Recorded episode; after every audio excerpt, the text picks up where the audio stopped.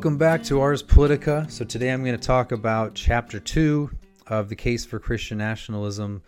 I apologize again for not diligently doing this and uh, continuing through all these. I've been I put it off a little bit. I need to get back going on, and I need to put, produce more content. So I apologize for that, uh, but let's just kind of get into it as soon as possible because I don't, I don't do the opening banter. I can't stand that in podcast. So, all right. So my previous two, uh, I think I did two previous ones on this book. Uh, I think I'm. T- this is the defense of Christian nationalism. The first one was on the introduction, where I talked about method. Uh, second second episode covered chapter one, and that was on the prelapsarian state. I went into detail and tried to defend that as best I could. Because that has proven controversial, as in almost every chapter except the civil law chapter. That poor chapter hasn't got any attention, uh, even though it's I think um, one of the one of the best. But anyway, um, let's look at this uh, chapter two. So if you remember from chapter one, chapter one, I start off with prelapsarian man or man in the state of integrity. More, more like uh, probably better to look at that because pre prelapsarian assumes that there would be a postlapsarian. You know, but what I'm I'm approaching, I approach that chapter as if uh, as if uh, Adam had not fallen. So to try to establish what would be fundamentally natural to Adam. Okay, what would be good? What, what what's his good? how would uh, how would he proceed in his life and his progeny? How would they fill and multiply on the earth, and how would they subdue it, exercise dominion, and what that all means? And so I come to the conclusion that there would be a multiplicity of nations, uh, and that's based upon the nature of man. Um, but then, uh, and, what am I doing here? So, like any in any political theory, you are going to talk about the nature of man as the sort of starting point to construct your civil society. Because if you're doing human civil you know civil organization civil arrangements civil society you need to kind of understand what sort of being man is. Not just that he's rational but also what sort of you know what sort of animal is he uh, there's there's bees who are like maximally collective honey you know uh, the, the honey bees and then there are the uh, uh bears that are solitary or uh, sometimes you can compare the wood bee versus the uh, or the carpenter bee versus the um, honey bee, how they're very different, though they're both bees, very different in their social organization, right? So, what sort of animal or what sort of being is man? And that's what I covered uh, in, that chapter. So that's vitally important. Uh, but at the same time, there's something more to man. So of course, if we is if we had not fallen, then we could have done theory just by chapter one. But uh, chapter two has to deal with the fact that we are fallen creatures, Okay, so as fallen creatures, how does that change, um, in a sense, our being in the world or our being or whatever? How does that how does that change? So obviously there was a change and it was a very significant change. Now I already set up this chapter from the chapter from the first chapter where I described man's natural constitution, which that there's you can you can you can talk about as like two sets of gifts one being concerned more more of the earthly life, you know, like the skills associated with that. Um, also, our like our our uh, human um, uh, association and how we would govern ourselves and be in the world together as as a kind of a co- collective entity.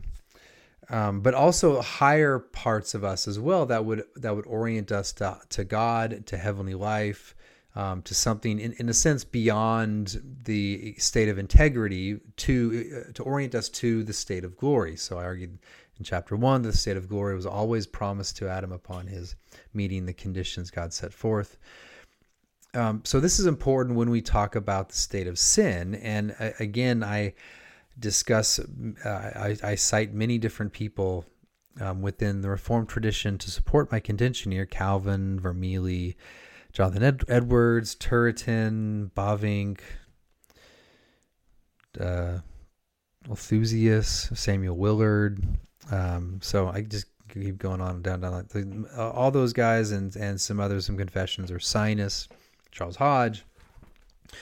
The argument is that what man principally lost at the fall was actually that that uh, that orientation to the highest good, that is to to God, to His heavenly kingdom, and so it really concerned more spiritual things. I should say that that's the principle of that's what was lost. So Calvin will talk about this uh, that the the supernatural he'll, he'll call them supernatural, which later on there's some development in Reformed theology, but let's just stick with that. That those were removed, and in in removing that, the natural things were not removed, um, but they were corrupted. So this is why Calvin can say something the fact that, that man still has this sort of instinct for society. He still has an instinct for, for civil order. He still has an instinct, in a sense, for good and civil virtue because it's right in his face that these things are actually good for him. So he's not utterly separated from what is good. He's not utterly separated from the principles of what is good for man. Okay, he is separated from uh, uh, largely from these higher things, from these from knowledge of God, and you know thoroughly so. Uh, and this is why you'll you'll you'll hear. Uh, I mean, not only is it, it's in Romans one, but Reformed tradition that this idea that they're thrown, man is thrown upon the things of this world. So lacking this kind of higher knowledge this orientation to God with acknowledgement and worshiping God, they kind of are thrown down to earthly things, become and become corrupted and pagan and idolatrous um, in that way. Nevertheless, uh, there still is, as I said, a sense of um, what is good in earthly life. People still operate according to the principles of what is good in earthly life. So I say principles that of course that means directionally they can be wrong. So there's a sense in which marriage is right, but then it becomes polygamy. Okay, there's a there's um, there's a sense in which loving your fellow your neighbor is good, but that can that can easily then become well, who's my neighbor? Is is my neighbor thousand miles away? Can I take over uh, the, the the nation next to me? Can I conquer this and that? So there still is a sense of like, hey, murder is bad, stealing is bad, but it becomes twisted in different ways. Nevertheless, again, the uh, the the principle is still operative. And again, I, am not saying anything new when I say this. Uh, and I what's actually what's kind of frustrating, and I've said this before, is that when people take objection to this in their reviews, they don't deal with the fact that I'm not saying anything new. I'm saying precisely what practically everyone said until until essentially knowledge of this was lost. Uh, I'll just take Bavinck. I mean, um, it's, it's, it's ironic how Bavinck actually confirms so much of what the Bavinckian scholars question about my view. So here he says, since after the fall, people have remained human and and continue to share in the blessings of God's common grace, they can inwardly possess many virtues and outwardly do many good deeds that, viewed through human eyes and measured by human standards, are greatly to be appreciated and of great value for human life. Um, but he continues, uh, but this is not to say that they are good in the eyes of God and correspond to the full spiritual sense of his holy law. So Bavinck says that yeah they, they still are human and yet and, and also there's still God's sort of common grace operating. So even inwardly they have these these virtues and outwardly uh, many uh, many good deeds. So Samuel Willard who was a New England Puritan he wasn't a you know weakling let me put it that way uh, in theology. He wasn't uh, sliding into um, heterodoxy, he said, There's a great deal which a man may do in morality by the improvement of his natural powers with the common assistance of the Spirit of God. We are here warily to distinguish between the moral powers which belong to the nature of man and the moral image which are con natural to him in his state of integrity. The moral image, usually, typically, like the image of God, that's considered something that, like the principal part of it is was those higher gifts that were lost. So they'll talk about the idea of the image having been withdrawn, by which they really mean that that higher, the principal part of it. And so there still is a retaining of the image, but it's like very corrupted. Um, Calvin will say in his Institutes, all men have impressions of civil order and honesty. He says they, compre- they comprehend the principles of civil law, and there is universal agreement in regard to such subjects, both among nations and individuals, concerning their ideas of equity. And he says they agree in substance. Uh, Calvin continue in his comment, one of his commentaries. He says, "Consent of all nations on principles of equity and justice is quote the the voice of nature okay and you see this other uh, you see turretin uses consent of the nations uh, m- meaning that all these nations hold this same thing which points to there being a natural law and also th- they use that to say there is a natural law because if there is universal agreement among kind of disparate nations concerning that murder is wrong, theft is wrong, you know, you ought to have a good reputation and lying is wrong. If you have this universal agreement, this indicates that they're operating out of some sort of natural uh, impulse or natural some, some natural power. Okay, all right. So what what's the point here? Uh, is that when we talk when the reformed world nowadays talks about total depravity, we tend to actually push that depravity into areas that the reformers in the past did not extend it. So it was true that it was total in the sense that every part of man's being became corrupted, but it was not our our uh, they were not corrupted in the same way. It does not mean that man is obliterated or utterly separated from what is good. They still have impulses, instincts that are good. They still have, um, they still act according to the principles of natural law, though of course they misdirect it for their own their own purposes. But uh, but the, the fact of the matter is depravity is is total, meaning every part of it, not utter depravity, as you've probably heard that before. So just continue, uh, Bavinck. Um, all the essential component components existing today were present also before the fall. So he talks about things like parents and children, brothers and sisters, relatives, um, dominion of the earth. So the idea here is that there's there's actually continuity. Bavinck is pointing out that that the life that we live he says, uh, with all these things have undoubtedly been modified by sin and changed in appearance, they nevertheless have their active principle and foundation creation in the ordinance of God and not in sin. So his point is that there's a lot of things in our world that that have been marred in appearance and modified by sin, but in their substance, they're actually creational. All right. So the fact that we have marriage it's been marred by sin, but it's creational. The fact that we have children, the fact that we love our children, the fact that we prefer our children over other children. It is marred in some way by sin. Nevertheless, in substance, it's actually very good. So there's continuity between pre fall and post fall. Now, everyone kind of affirmed this for a long time until fairly recently. Uh, and it even goes to the point where so Charles Hodge says the Bible recognizes the validity and rightness of all the constitutional principles and impulses of our nature. It therefore approves of parental and filial affection, as a plain for uh, as is plain from this and other passages, of peculiar love for the people uh, of one's own people and country. Okay, so that's Charles Hodge. All right, so the these we tend in, in our world today we tend to the evangelical world tend to highly distrust reason, um, our instincts, natural inclinations, and we need, in order to know that we can believe something, can do something, we need usually chapter and verse or some kind of biblical exposition. Okay, we can't. We're we're so distrustful of those other things. I, I don't think. I think that's probably more the way we talk about than actually act. Because if you ask someone, is it good for a mother to instinctively love her own child? Is that instinct good? I think most people would say yes. They might hesitate for a moment because they realize where I'm going to take that.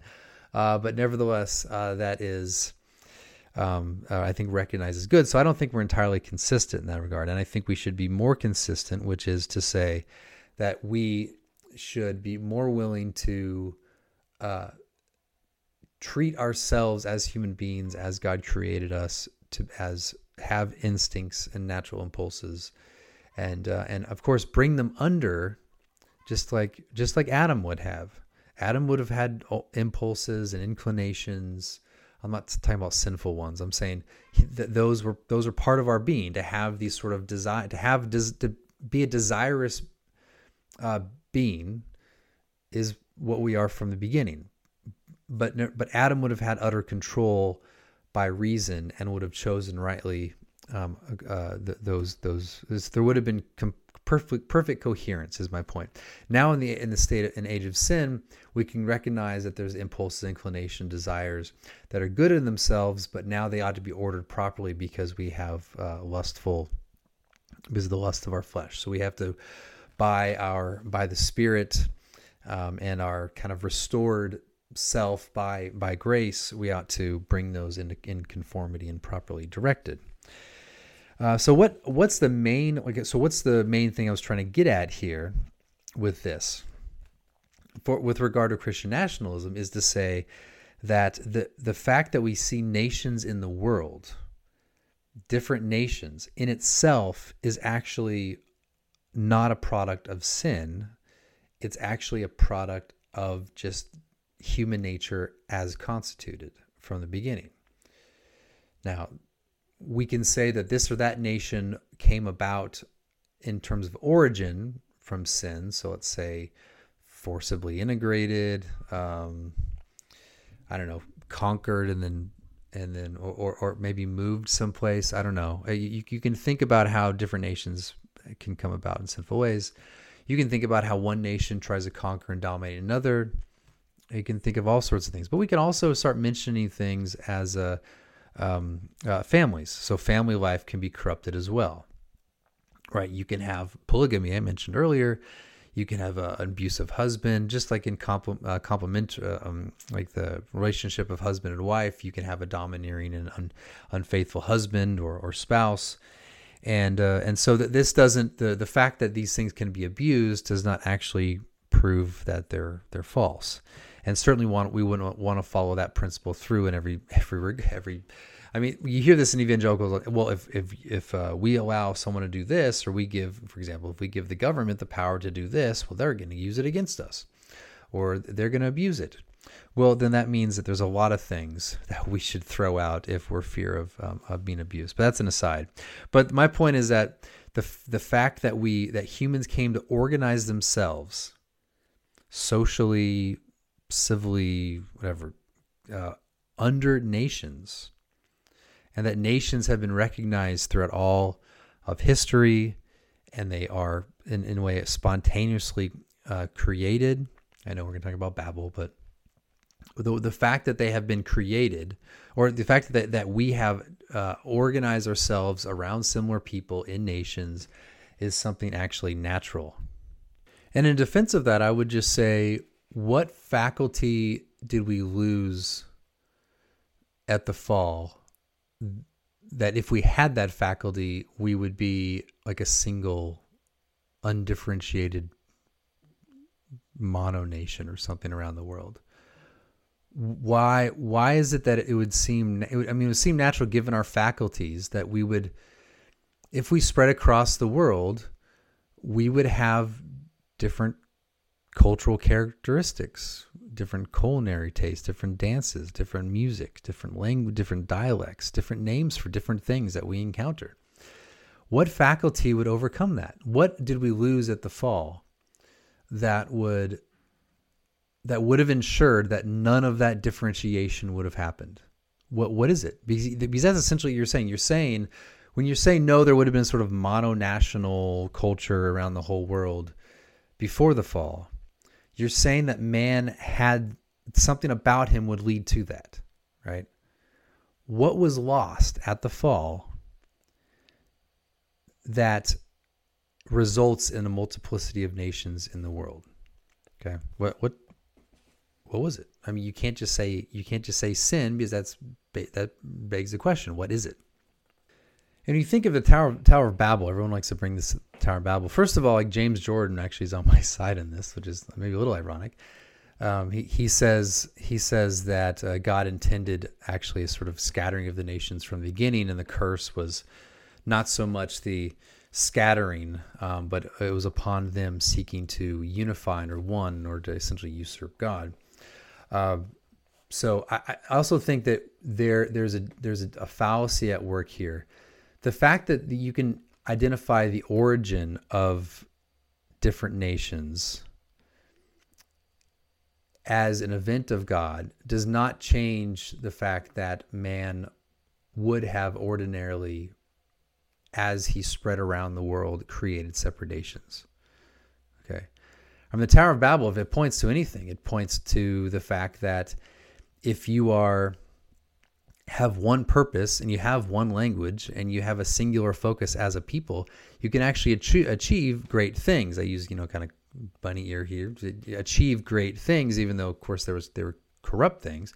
But it would the Tower of Babel demonstrated was that if you're going to be a sort of great nation, well, it would seem that you would need a lot of similarity, uh, which is precisely my argument within the book. Is that if you're going to have a a um, flourishing nation, then you're going to need significant uh, similarity. And why? Why precisely? Why did these did um, Babel uh, become a kind of disordered mess? Because of diversity. Why did people separate? Have to separate in different groups because of diversity. So it actually proves the principle behind my argument. It proves the fact that dissimilarity requires naturally leads people to move away from one another. And why would they do that? In the interest of their good. You need to be able to speak. If if you uh, if if man requires cooperation with their fellow man in order to achieve anything of, of living well, any measure of living well, then certainly language, which is a very particular thing, you have to share that. And so that's Babel. That's the Babylon. And, and also, again, the origin of nations, which, by the way, the nations that we have today, those don't map on to the nations that that's, that were scattered by God at, at, from, Bab, from the Tower of Babel. So there are other nations created along the way. It's not as if there was then, oh man, in their corruption is now going to move back into one. No, there was the further multiplicity and the and the um, end and the rise of other nations. And so it, it, doesn't it doesn't actually deal with the the argument as presented. And it just shows that someone took it someone usually when they bring up that that argument they haven't dealt with my actual arguments themselves. They they just think oh he believes there's different nations that are natural but they came from tower babel which again doesn't deal with the argument. It's also a sort of genetic fallacy where it says well the origin of these is from god's act and so therefore it's not natural to man that actually does not follow all right, keep going on from there. Um, but I, I guess the bottom line there is that the fall of man does not eradicate, or I should say, the, the way the world is structured today is marred in appearance by sin. But much of what we see, or, or much of what we, uh, much must of, uh, the substance of what we see is actually very human, natural to man just like we see marriage spread across the world, it's natural, but it's been corrupted. Okay, so. All right, won't beat up on that. Uh, the next section, augmentation of institutions. Okay, so I argue in the previous chapter that civil government is natural. Uh, there would, natural meaning it would arise just because of the need for resolving collective action problems. So, do I drive on this side of the road or that side of the road? So that basically you need some rule making authority to say do this and don't do that. That doesn't mean like people think that means that really could mean nothing but like a council comes together and makes decisions then promulgates it maybe once a year or maybe maybe maybe once every 5 years or maybe once and never again. But nevertheless, once you have some legitimate body or person saying this is what we are going to do and they establish the rule, uh, they enact it, and they promulgate it, that's government. Even if there's no one sitting in the halls of the legislature, even if there's no one in some sort of magisterial building, if your people got together and said, we're going to do this, and that's the rule, that's civil government. So it doesn't have to be more than that. Okay, that's that's from last time. But augmentation of institutions. So I argue that civil government's not a creation post fall, it's augmented. Augmented means that like something's been boosted or added to it. Like a military unit would have like an infantry unit might have be augmented by engineer assets so they can uh, do demolition. Okay, so they'll be augmented so they can complete their the original mission of the institute, uh, the infantry unit um, with the uh, the necessary component of the engineers. So to augment civil government means that okay, now you have additional in order to kind of shore up your mission because now there's sin. Uh, now you have to you have the power of coercion. You have the power to you have the power of the sword. Uh, contrary to what other people have said, I never said that civil government has the power of the sword prior to the fall. I said there's a rulemaking authority to resolve collective action. So I won't go back into that again.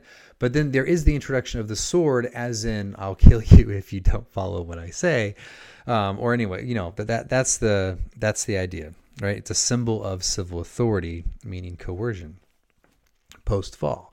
And but what's the purpose of this? The purpose is to act upon society to to continue to try to keep the society to to um, maintain its its original purpose. So there's no like there's no introduction of new ends or or uh, there's no new telos to civil society. It's still the same thing. It's earthly and heavenly good.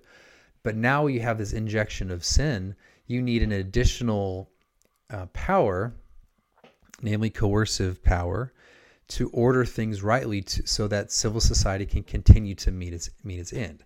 So the principle of civil society remains the same the ends of civil society remain the same, but the means to ensure that that the uh, that the, the society meets its ends, or is at least aimed at the ends, is now an additional power, namely um, coercive power.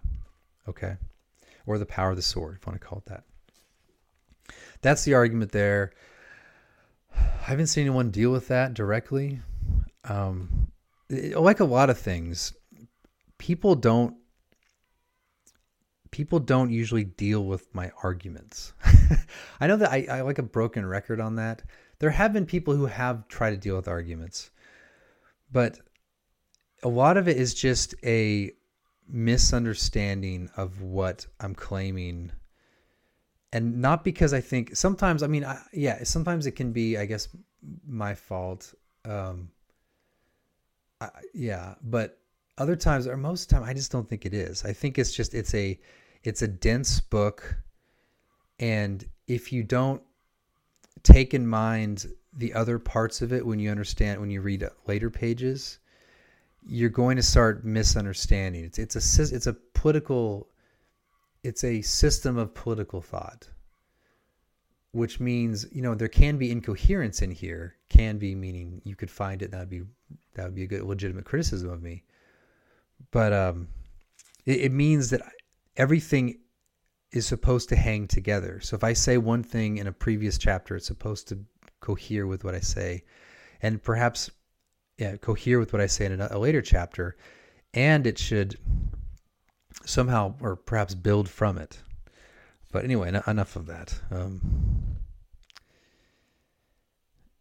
uh, yeah. All right. So that's that's how I talk talk about the fall. So that it was um, that nations are not a result of sin in themselves, and then the second would be the augmentation of institutions to explain now civil government. And oh, I should also say that with the augmentation, this then precludes kind of the VanDrunen, Horton, Hart type two king uh, radical or reform, uh, modern two kings, what I call it that that theology um, because they assume that it was introduced post fall, and so in that sense, it's kind of it's um, it's it's has more precise prescribed roles or limitations based upon that. Whereas I'm saying no, originally it was intended to orient the civil society to meet the end of civil society, which is directly the earthly good, but then also the highest good as well which means that civil government acting upon civil society can still uh, act and ought to act in my, uh, with the eternal good in mind. Therefore, this could be all sorts of things from establishing a church to protecting the church to encouraging worship to I don't know, all sorts of things. And we'll get to that as I review the rest of the book. Um, all right, state of grace. Uh, now, the state of grace. So, what, what about grace, though? Right. So, again, there's like different states of man. There's state the state of integrity, state of sin, and then there's a state of grace. All along the way, you have the potential for things changing, right? So for state of grace, how does grace change man. There is, of course, a change um, in man as a result of grace. And so here's where I talk about sanctification. Sanctification. Uh, of course, I uh, rely heavily on the, the principle that not, um, that grace does not destroy nature, but it, it, it restores nature. One might say it renews nature. Uh, I cite Bavinck Regeneration restores to us what we, in keeping with the design of our being, should have but lost as a result of sin. In principle, it restores us to the likeness and image of God. So when you think of what, what regeneration does, regeneration restores to what we were. I mean, there's more to it than that. But that means what we lost is what we recover. Okay, so in sanctification, moving to sanctification, um, sanctification is both progressive and definitive. This is kind of a, yeah, so definitive sanctification means that it's restored to us the original faculties that we already had. So we're not perfect. We still need to progress in our actual acts, you know, what we do. But with regard to the the powers, the gifts, the faculties, we have those returned to us. What's the percent the principal thing returned to us? Well, it's the principal part of the moral image or image of God, which is knowledge of God, worship of God, um, eternal, the orientation towards the highest good to God and eternal life. Um, so the, Bavinck says, hence, though these are new qualities that regeneration implants in a person, they are nevertheless no other than those that belong to human nature. Just as health is the normal state of the body, they are habits, dispositions, or inclinations that were originally included in the image of God and agreed with the law of God. Okay, so restored. All right, so what does this mean?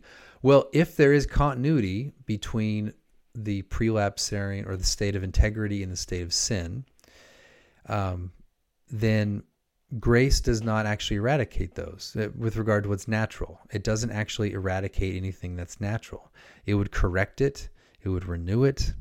Um, it would essentially it would make things better, right? Just like in, in it would uh, in a way sanctify nations, but it wouldn't utterly obliterate the foundation of nations. It wouldn't. Uh, it, it doesn't. In other words, grace doesn't like if we are by nature called or by nature drawn to arrange ourselves in certain ways as created beings. When grace is introduced into that element, it doesn't eradicate that.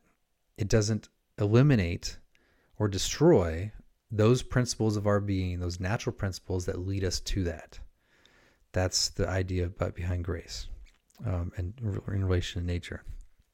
Now, more than that, this means that if so, just think take the our original state of integrity when we're commanded to exercise dominion. Okay, if we are commanded by God to exercise dominion, that presupposes we have a set of powers to accomplish that and that those have those have the the the telos of those powers is dominion. Okay, so if we are restored all those, then we have the power of, of exercising dominion. That that has to be part of what's restored to us. I mean, this just logically has to be the case. So when VanDrunen and others want to say that the dominion mandate is in a sense rescinded, or in a sense like severely modified, they they they then they have a that impacts how they view sanctification and a def- definitive sanctification. In fact, it, it, should lead, I think, naturally, it has to lead to a kind of antinomianism in which we don't receive an actual inherent sort of restoration. I know people are afraid of inherent righteousness because they think it's Roman Catholic, but everyone affirmed that there was some degree of inherent righteousness in salvation. Okay, this is you see the see in Bavinck uh, or um, well Bavinck kind of, you see in Turretin and and, and uh, Calvin, and you see it all the and everyone everyone kind of said that. The the issue was inherent righteousness is not the ground of your justification. Okay, so that's the difference. So justification is the ground of it is still, uh, you know, um, is still the uh, imputation, but nevertheless it involves an inherent righteousness with regard to sanctification, and um, so yeah. Uh, right. So the dominion mandate then is remains um, is in a sense restored to us, and that means when we like as we work out our salvation with regard to sanctification, exercising those gifts that are oriented towards dominion is kind of is part of that, and we each do that in our own way. You know, so some of us are called to do more than others given what we have or other skills we have in, uh, in, in, in, providence. So don't don't feel like you're just a a lowly I don't know um, just uh, in, the eyes of the world not very important. Uh, you can still meet this. Uh, you can still meet this um, this calling. Just like if you're given if you're given um, if you're giving uh, uh, two was it two talents, you can you can generate four, and a five, you can generate ten. So, um, all right. Uh, so then I, I, I kind of then go after VanDrunen. Uh, VanDrunen's pretty much ignored me, so I'll I'll just ignore him right there. Uh, and uh, yeah, so then I go in to say, well, okay, if grace restores, renews nature, then it doesn't eradicate natural relations. That means you still if you still ought to when, when you become a Christian you don't a mother doesn't now say i ought to love everyone equal all their kids equally. A father doesn't say i ought to uh, love other women just as much as my wife. Um, he doesn't say uh, a family doesn't doesn't destroy itself in order to help some other one. You don't ship your you don't you don't uh, uh, uh, sell your children into slavery in order to help some other um, some other kids or other people right? Your natural relations, your natural inclinations are still operative, still good, still right, and ought to be exercised and recognized. Now, why is that? I think is what people miss. They think they tend to think that I that I think these are duties that are just come out of nowhere. The reason why we have like you have to understand that the, the natural law, like our set of principles, the principles of our being, our, our duties, however you want to describe it, those are for our good. If we don't conform to those, it's not for our good. So if if within our natural being, it is good to have it's good to uh, if I say that we ought to love our children over other children, we ought to love our nation, our family, all these other, over other nations, the reason why I say that is because it's it's good. It's it's not only like the reason why I should say the reason why it's a duty is that it's good, and the reason and um, is because it is good, and it's it's not simply good. It's not good simply because it's our duty. Is what I'm saying. Okay, it's not as if the fact that it's a like a bear that, that it's a bare command and it's good simply because God commanded it. That's not what I'm saying the reason why these things are duties, the reason is that they are for our good. And without it, we don't actually do good. So it's actually, it is good, whether in a state of grace or not in a state of grace, to prefer your children over other children because it, it, it places a range of responsibility. So that person loves their children a lot, you love your children a lot that's better than both than those parents loving all children equally it's best that it's best for everyone's good not just your children's not just for your own it's good for everyone else that each person would prefer their own and if everyone preferred their own there'd be more good than if everyone had no preference at all so that's the claim. It's not me just giving a bare kind of claim out there that you you ought to love your nation more than others just because well that's just what you're supposed to do. No. You prefer your nation over other nations and other people prefer their no, na- their nation over your nation and in doing that it's good for everyone involved. You work to generate money for your family so that for your family's good principally, right? And you would expect another person to work not to give your family money, but to give their family money. And if everyone did that, that would be better than if we just kind of spread the money around. Everyone has their they have a delimited responsibility, a limited set of love or objects of love, and that's better for everyone. That's the argument it's weird how like people have called that Thomistic, which I mean there is it can be Thomistic, but it's also just I don't know. I don't know what else to call it. say what's the what's the non non the non non Thomistic is that it's not about actually what results in good at all. Anyway, I'll just go. But that's that's the argument. So when when grace comes in, grace doesn't change the fact because it doesn't it doesn't change our the fundamental constitution of our nature as created beings as what it means to be the sort of human animal that requires these these special uh, uh, loves, these hierarchy of loves.